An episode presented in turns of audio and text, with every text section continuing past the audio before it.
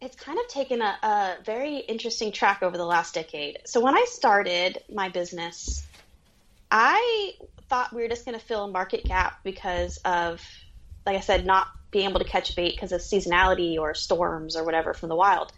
But since then, a lot of the stocks of fish have been tanking in the wild. And so it sounds great. It sounds like, you know, demand's up, your business should be super successful. But you have to remember, I'm selling to fishermen to go fishing. And it's become the coastal water in the state of Florida has become so polluted in some areas, people aren't wanting to go fishing or there's nothing to fish for.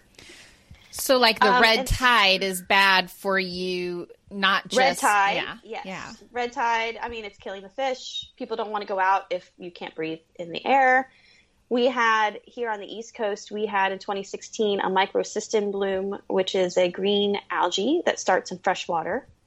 And when they released the fresh water from the middle of the state because of flooding concerns, it came to the coast. And when this algae gets stressed out, as it does when it hits the salt water, it releases this really nasty toxin.